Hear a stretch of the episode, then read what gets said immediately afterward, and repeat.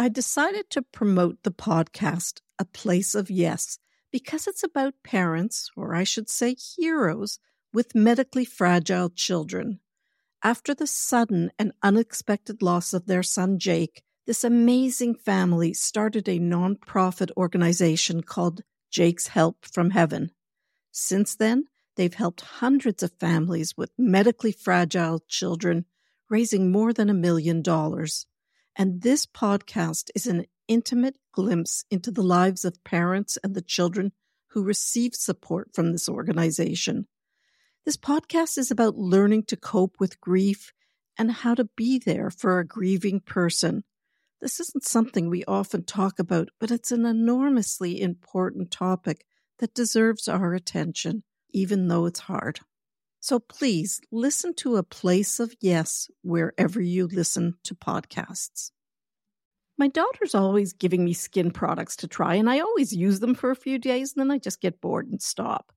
But since I started using OneSkin, and that's today's sponsor, I've been using it twice a day without fail, and I'm not kidding. I've been using it around my eyes and on my face, and within a week, I'm already seeing differences.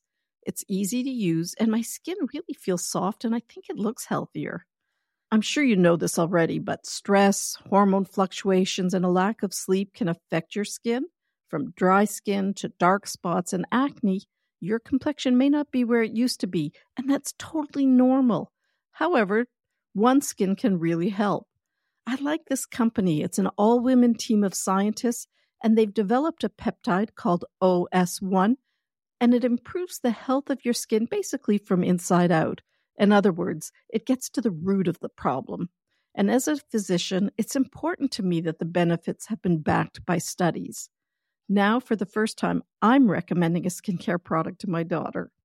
So you can get started today with fifteen percent off using the code TODDLERS at one skin dot co. That's fifteen percent off one skin dot co with the code TODDLERS. Now, after you purchase, they're going to ask you where you heard about them.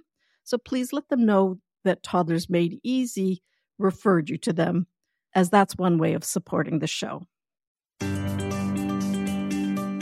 Why does Cooper always get to push the elevator button? He did it last time. Welcome to Toddlers Made Easy podcast, where you learn how to become the parent you really want to be. I'm Doctor Catherine, a pediatrician with more than thirty-three years of experience and the mom of four amazing kids. Parents are the busiest people on the planet, so let's not waste any time and let's dive right in. Today we're going to be talking about why siblings should be treated as individuals and not equals. Eight out of ten children in the U S are growing up with a sibling. Siblings support and learn from each other, but they compete for a parent's attention and love. Did you know that observational studies show that siblings fight up to eight times an hour? Does that sound familiar? Does that sound about right? Sibling rivalry comes in different forms. eighty-five percent of siblings are verbally aggressive, seventy-four percent push and shove each other, and about forty percent are physically aggressive, and that includes kicking and punching and biting.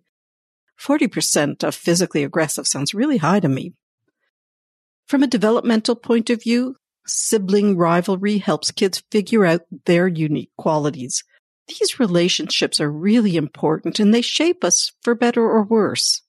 Sibling relationships are also complex, and today we're going to just focus on one special aspect, why treating kids as individuals improves sibling relationships. When we strive for equality, kids are always checking and tallying up, am I getting my fair share? Is my piece of cake as big as my sister's? Is what I got as good as my brother's? Does my dad spend as much time with me as he does with the baby? And why does my brother always get to push the elevator button? Treating siblings as equals actually promotes this scrutinizing and competition and rivalry, and it's not a comfortable place to be. But when you step back and you really think about sibling conflicts, especially from the child's perspective, you realize the problem really isn't about the siblings and what they did or didn't get. It's about feeling secure in your relationship with your parents. Here's an example of a family where treating the kids as equals was their priority. So when Meg and Lance returned from their weekend to New York, they gave their four kids their welcome home gifts. They decided to get the kids a cute watch, and they bought them all the same one, just in different colors. They thought there'd be less fighting that way. But what they didn't anticipate was the amount of fighting over who got which color. Child, it's not fair. Blue is my favorite color. Why didn't I get the blue watch?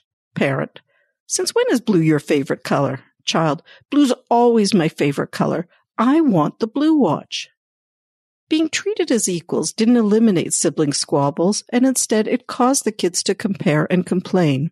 So what about if we abandon the goal of everything being fair, which you were likely only doing to reassure your kids you love them equally, but when you abandon this priority, instead you can focus on treating each child as unique, with their own priorities and preferences. Think of it this way. The more recognized and seen, the more secure and valued a child feels. And then the less likely they are to squabble. Now let's look at the same scenario when individuality is the priority. So we'll consider this gift-giving scenario again.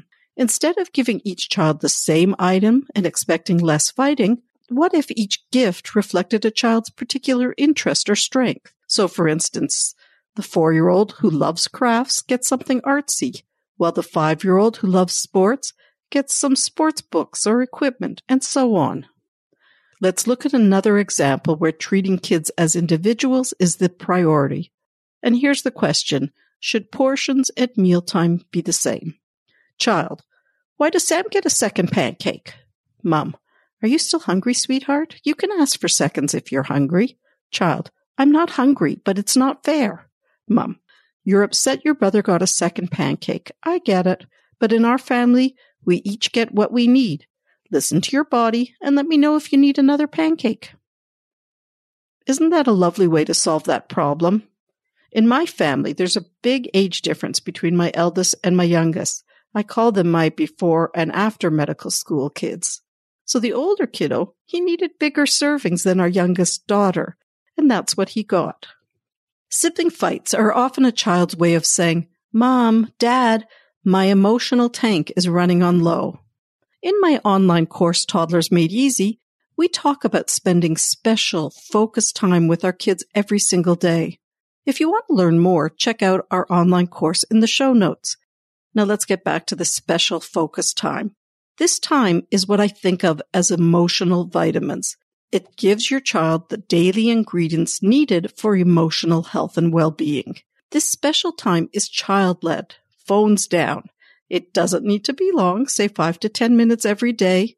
Get down on your child's level, follow their lead, and just spend some relaxed time together. Don't use this time to discuss problems or rehash something that happened earlier. Don't teach. Just enjoy your child. It's an amazing way to deepen your relationship. It's a confidence booster. And believe it or not, it decreases sibling rivalry. When each child feels significant and seen and valued, there's less reason to fight. So do this daily, give emotional vitamins, and it'll assure your child she's lovable and valued and that you see her uniqueness. Before we finish up, I want to take a look at one last scenario. We'll approach this from both perspectives, treating kids as equals and treating kids as individuals. So we're going to start off with treating kids as equals. Child, why does Jill get new running shoes? I want new running shoes. Mom, you'll get new running shoes next. Which ones do you want? Child, I want pink running shoes. I don't have any pink ones. Mom, perfect. When you need new running shoes, let's get pink ones.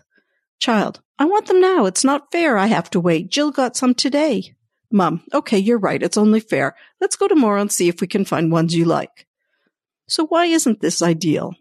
Well, as mentioned earlier, this treating kids as equals promotes surveillance and never-ending comparisons.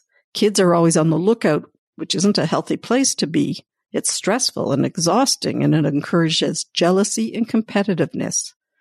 But now here's the same example, and we're going to focus on treating our kids as individuals here. Child, why does Jill get new running shoes? I want new running shoes. Mom, you're sad you didn't get new running shoes. I get it. Jill needed new running shoes because her old ones don't fit anymore. child, but I want pink running shoes. I don't have pink ones. Perfect.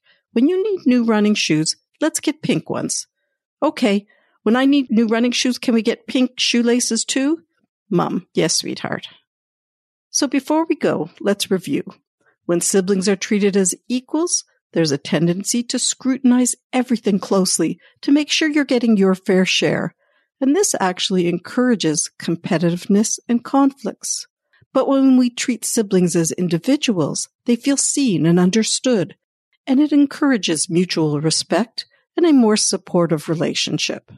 And lastly, giving emotional vitamins, in other words, that special focus time, helps strengthen our relationship with our child, and it contributes to emotional, healthy sibling relationships. Now, this is such a big topic, and I know we're just touching on a very small aspect of sibling conflicts, so we'll definitely talk about this more in the future. I hope you found this episode helpful. If you're struggling with any other tricky toddler moments, check out our best-selling online course, Toddlers Made Easy, and again, the link is in the show notes. See you next week.